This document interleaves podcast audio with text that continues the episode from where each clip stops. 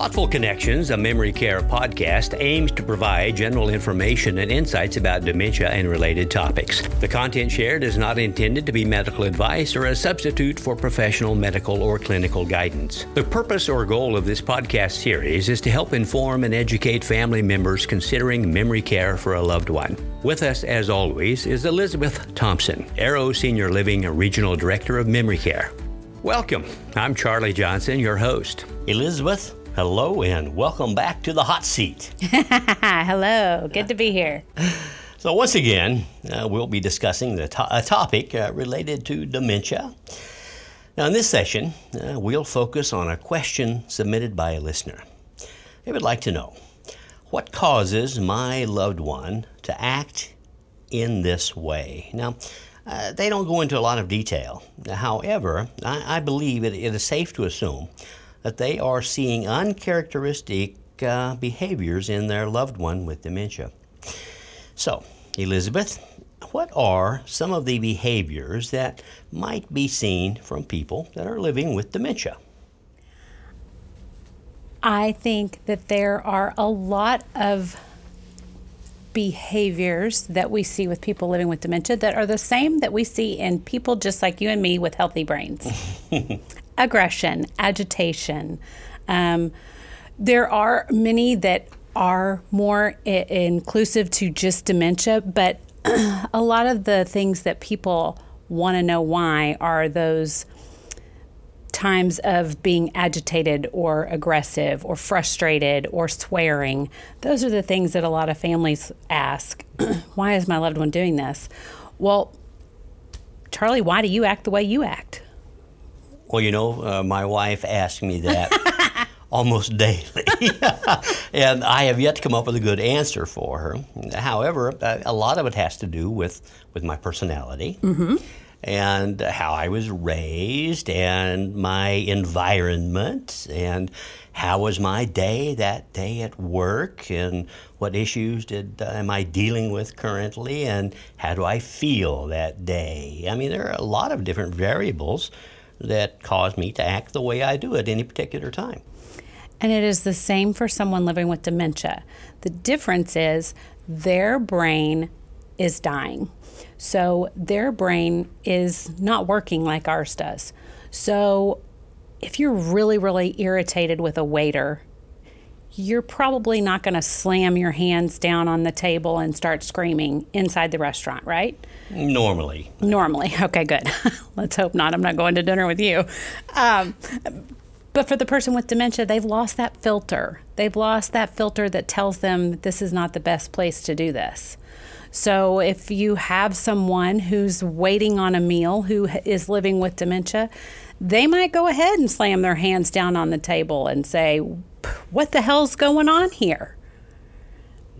Because they don't know that that's probably not the most appropriate thing to do at that point in time. Um, the other thing to think about is all behaviors are a, a means of communicating um, behaviors or expressions. Okay, all right. So, so I, want, I want to get into that, talking about expressions and behaviors, but I, I want to share with you um, uh, a little bit about uh, another story about my mother. Mm-hmm. I, I, brought her up several yeah, times. Yeah, I love uh, hearing stories. Uh, of course, of course, you know it's, this is this is my my way to to share with, with you uh, my my experiences. Now, now my mother, she was she was the, the most kind, the most gentle, loving person you, you would ever know. She she only stood about five foot four inches tall, and I, I used to describe her as as she was as big around as she was tall, if, you, if you can kind of picture that. Now, of course, she had dementia, and, she, uh, the last six years of her life, lived in, in, all, in an Alzheimer's uh, care center.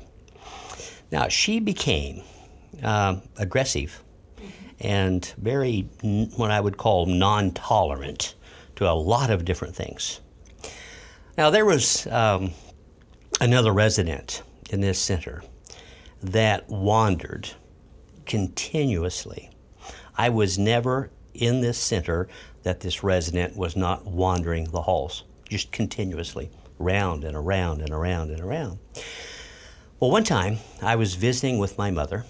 We were in her room, and mother was sitting in a chair by the window, and I, I think I was sitting on the edge of the bed, if I remember. and this resident wandered into my mother's room.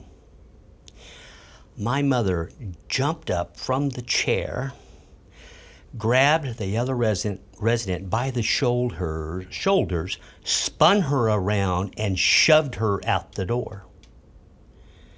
Now, all of this happened so quickly that I had no time to react. And I was just standing there in awe, not knowing what to do or what to say. It's like, oh my God, this, this is not, this is not the behavior uh, that I would expect to see from my mother. Mm-hmm. You know, it's like I didn't, I didn't know how to act or what to say or what to do. Now, not only did I see a change in the way she acted, I saw a change in her language. You know, when I was a kid growing up, I would hear, uh, in, as she was working in the kitchen or working on a project or something, I would hear an occasional damn mm-hmm. slip out of her mouth. But she went through a stage that she started saying profanities that I didn't even know that she knew. In fact, she may have, I think she may have taught me a few new ones. You know, it's like, you know, I, I wasn't, I wasn't sure if she had joined a, a gang at the Alzheimer's Care Center or, or if she was just running with the wrong crowd. But, but seriously, I mean, it's like I couldn't believe these words were coming from my mother's mouth. And so it was just, it was just so different. It was just so odd to see not only how she acted, but how she was talking and speaking. This was not the mother I grew up with. Right. And that can be very hard. And, indeed it was. Yeah. Indeed it was. Let I, I love it when you give these stories and scenarios because we can kind of like break it apart and see what was going on. So for your mom, she was in her apartment, right? Her home. Her her room at the place that she lived, that was that was her home, right?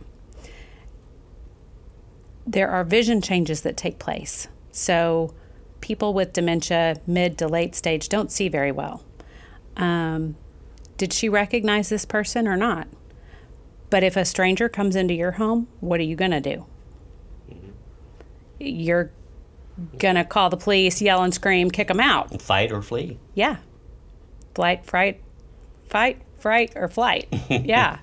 So that could be one of the things. It could be that this was a person that had just been irritating her and irritating her and irritating her, and now this irritation is in her space.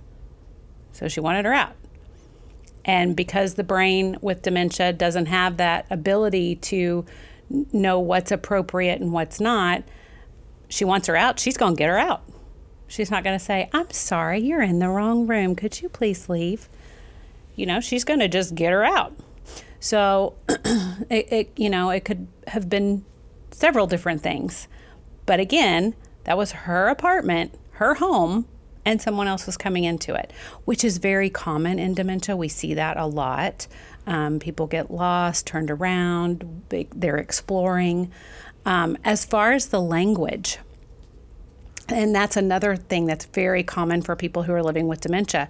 So the left side of our brain is typically where where we process language and we understand um, words and sentences and how to put them together and and when to uh, to say what.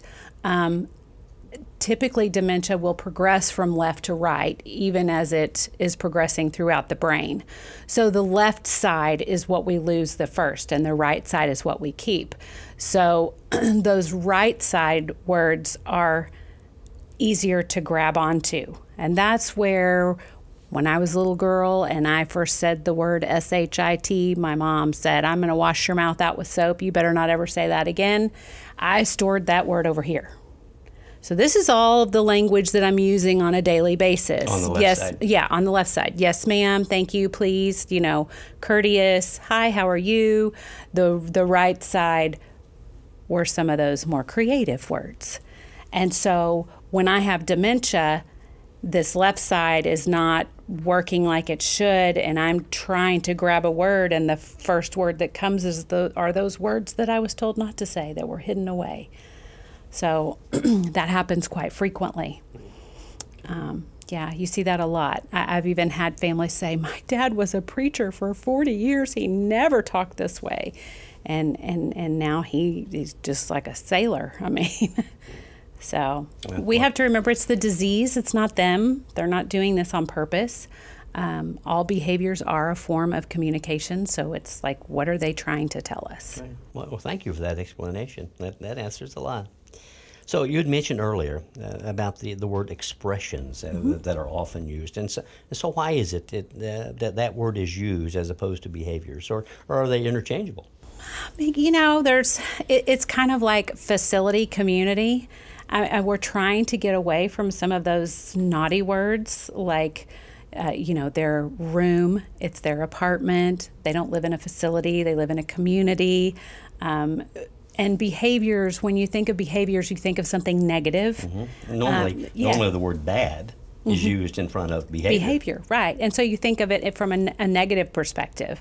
But a lot of times people with dementia aren't behaving badly. They're expressing a need that they just don't know how to communicate.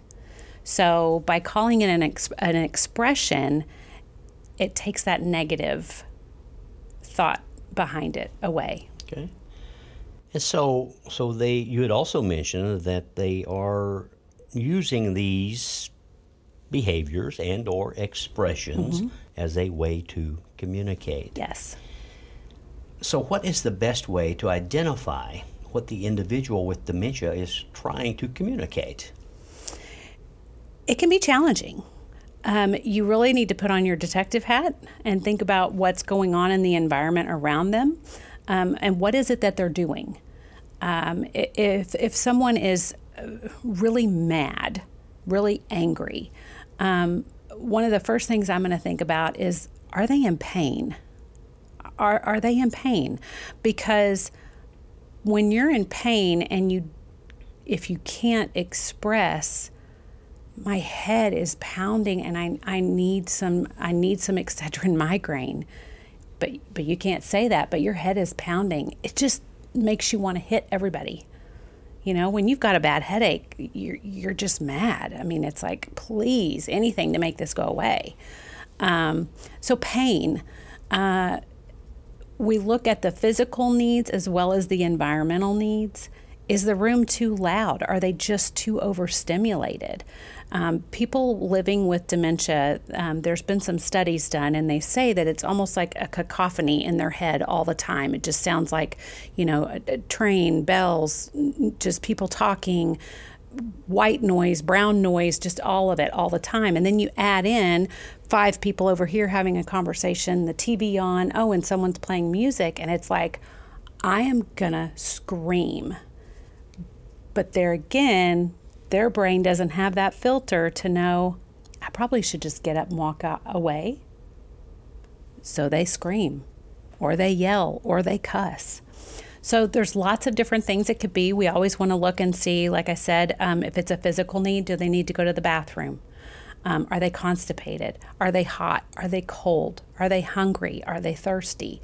Um, what is their environment around them like? Is it calm? Is it peaceful? Um, is it too much? Is it overwhelming? And and you know, like I said, put on your detective hat to kind of see and figure out, and give them choices, because just to say, "Hey, Charlie, what's wrong?" when you're you seem really out of sorts, you're not going to be able to to tell me. If if you could, you would. So are you thirsty? Are you hot? Are you cold? Do you need to go to the bathroom? Mm-hmm. And, and for those of you that are listening, you can't see, but Elizabeth is actually also giving hand visual cues. visual cues mm-hmm. while she's uh, asking uh, verbally, but she's giving uh, visual cues at the same time. Yeah, that just helps set them up for success. By mid stage dementia, they're only going to be able to process, not hear, but process one out of four words that we say.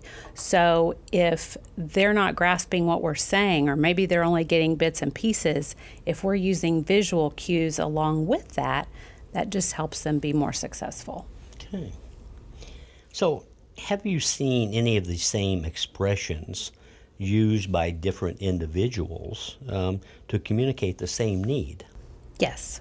Give me some examples. Um, so the the first thing I think of is uh, I had a lady that would always get up from the table when we would sit down in the dining room for for lunch um, all together. And my first thought was, I mean, if I get up from the table, I need to go to the bathroom, right? well, that wasn't hers. I mean, I'd take her to the bathroom. She's like, I don't need to go. I'd say, okay. I finally figured out over time it was her purse. She felt like she was eating at a restaurant and she would get up from the table every time if she didn't have her purse because she wanted to take her purse to the dining room. Um, and then it'd come time for the meal to be over, and she'd say, Well, I need to pay. And we'd say, Oh, your son's taking care of it. And that just made her son even more wonderful than he already was in her mind. But, um, you know, people getting up from the table when it's time to eat. A logical thought is that they do need to go to the bathroom, or they want to wash their hands, or they need their purse or their wallet because they're at a restaurant. Um, grimacing and pacing a lot of times is pain. So, wandering is very common for people with dementia, and it's not a bad thing um, if it's in a safe environment. Um, that that walking around the the memory care community is actually great exercise. So, as long as they're not in distress or in, in danger in any way, that's that's a good thing. That's a good thing for them. Um, if they're pacing and, and they have that um, look of distress on their face and grimacing, um, it makes you wonder: Are they are they in pain? Um, there was a study done, and it was stated that people living with dementia get 50% less pain medication than the average person, which is terrible. Not that we want to drug them, but as we get older, we hurt. I mean, I wake up some days and I feel like I've been hit by a Mack truck. I'm like, I don't know what happened past 50, but oh my gosh. I mean, I squat down to put an ornament on the bottom of the tree and I get back up. I'm like, dang, my knees. Well, well it's, it's all downhill. I'm, I'm feeling it. So, you know, maybe we just need to try Tylenol. You know, it's not that we have to give something heavy duty, but I, I, mean, maybe their arthritis is bothering them. Maybe they're in pain. Maybe they're getting sick. And, I think, and so, so the reason being is because you simply can't identify the fact that they are in pain. Right. And they can't even put that into words by mid to late stage dementia. So, so how should we, as caretakers or family or friends, uh, uh, respond to, to, these expressions? T- t- tell about, tell us about about responding uh, to all of this. What, what's the best way to, to go about that? The best way is to not scold or condemn or shame someone. Uh, with dementia, they're doing the best that they can. Um, they're incapable of change. Okay, their brain is dying, so we have to be the ones to change. Um, you know, sometimes we walk in and and and we may have a podcast on this at some point. I don't know, but it's very common for people um, with dementia to play with their feces. And I know I've gone into a bathroom before and been like, oh my, oh my, I've got a job to do. um, there's different approaches we can have. We can go in there and say, oh my gosh, what have you done? What is wrong with you? What? And scold them and make them feel horrible. Or we can just pause and be like, wow. Teepa Snow, that's her word, wow. It, it's a way to, if you just have that, that's your word, wow. Wow, when you say the word wow, it provides your brain oxygen. It gives you a moment to kind of take it all in and figure out what you're going to say next. So instead of walking in and reacting, walk in and wow, wow, okay, let's get you cleaned up. Mm-hmm. So, so that's that's one response for for a, a particular situation, can you give maybe other examples Yeah. of, of how you might respond to to particular situation? Yeah, sorry, I kind of got off on a tangent there, didn't I? That's all right. Um, so yes, like um, for example, your situation with your mom um, in the apartment, in her apartment, when she kind of just turned the other person around and pushed her away. Uh, again, you're caught off guard. You don't even have time to react. Wow, mom, who was that? Just see what she says. She's not intentionally being mean to someone to hurt them. That that's not who she is. But who was that to her? Be curious as to see what she says. She may not say anything, but validating where they are. For whatever reason, she did not want that person in her room. And we want to validate how she's feeling. Wow, who was that? You didn't want them here. I know we, we've oftentimes uh, talked about or mentioned the importance of, of putting ourselves into their world. Yes. So it sounds like uh, that's exactly what you're talking about. Is if there is uh, the, a behavior or this, these expressions, uh, as we've been uh, visioning about here, that if that happens, then try to put yourself where they are, figure out where they are in their world at that moment and what caused that to happen. Am I on the right the road there? Yes, absolutely. We have to join their reality for whatever is going on with them. It's real to them, even if it makes no sense to us. It's real to them.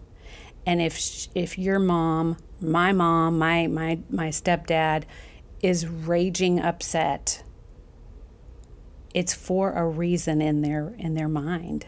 We just have to figure out what that is and and and validate and hear and sympathize and have empathy for what they're going through at that moment in time. and do what we can to settle them and to Yeah. calm them. And, I, and I know we, we mentioned several times about memory care engagement plans, and, and we will get to those. But I know one of the most important things, I think that one of the questions and answers uh, on that is how do you identify when the individual is distressed? And I think that is important. You know, how can I tell when mom or dad or aunt or uncle are distressed? Is it is it you know they they tear up? You know they have a grimace on their face. They leave the room. You know whatever it might be.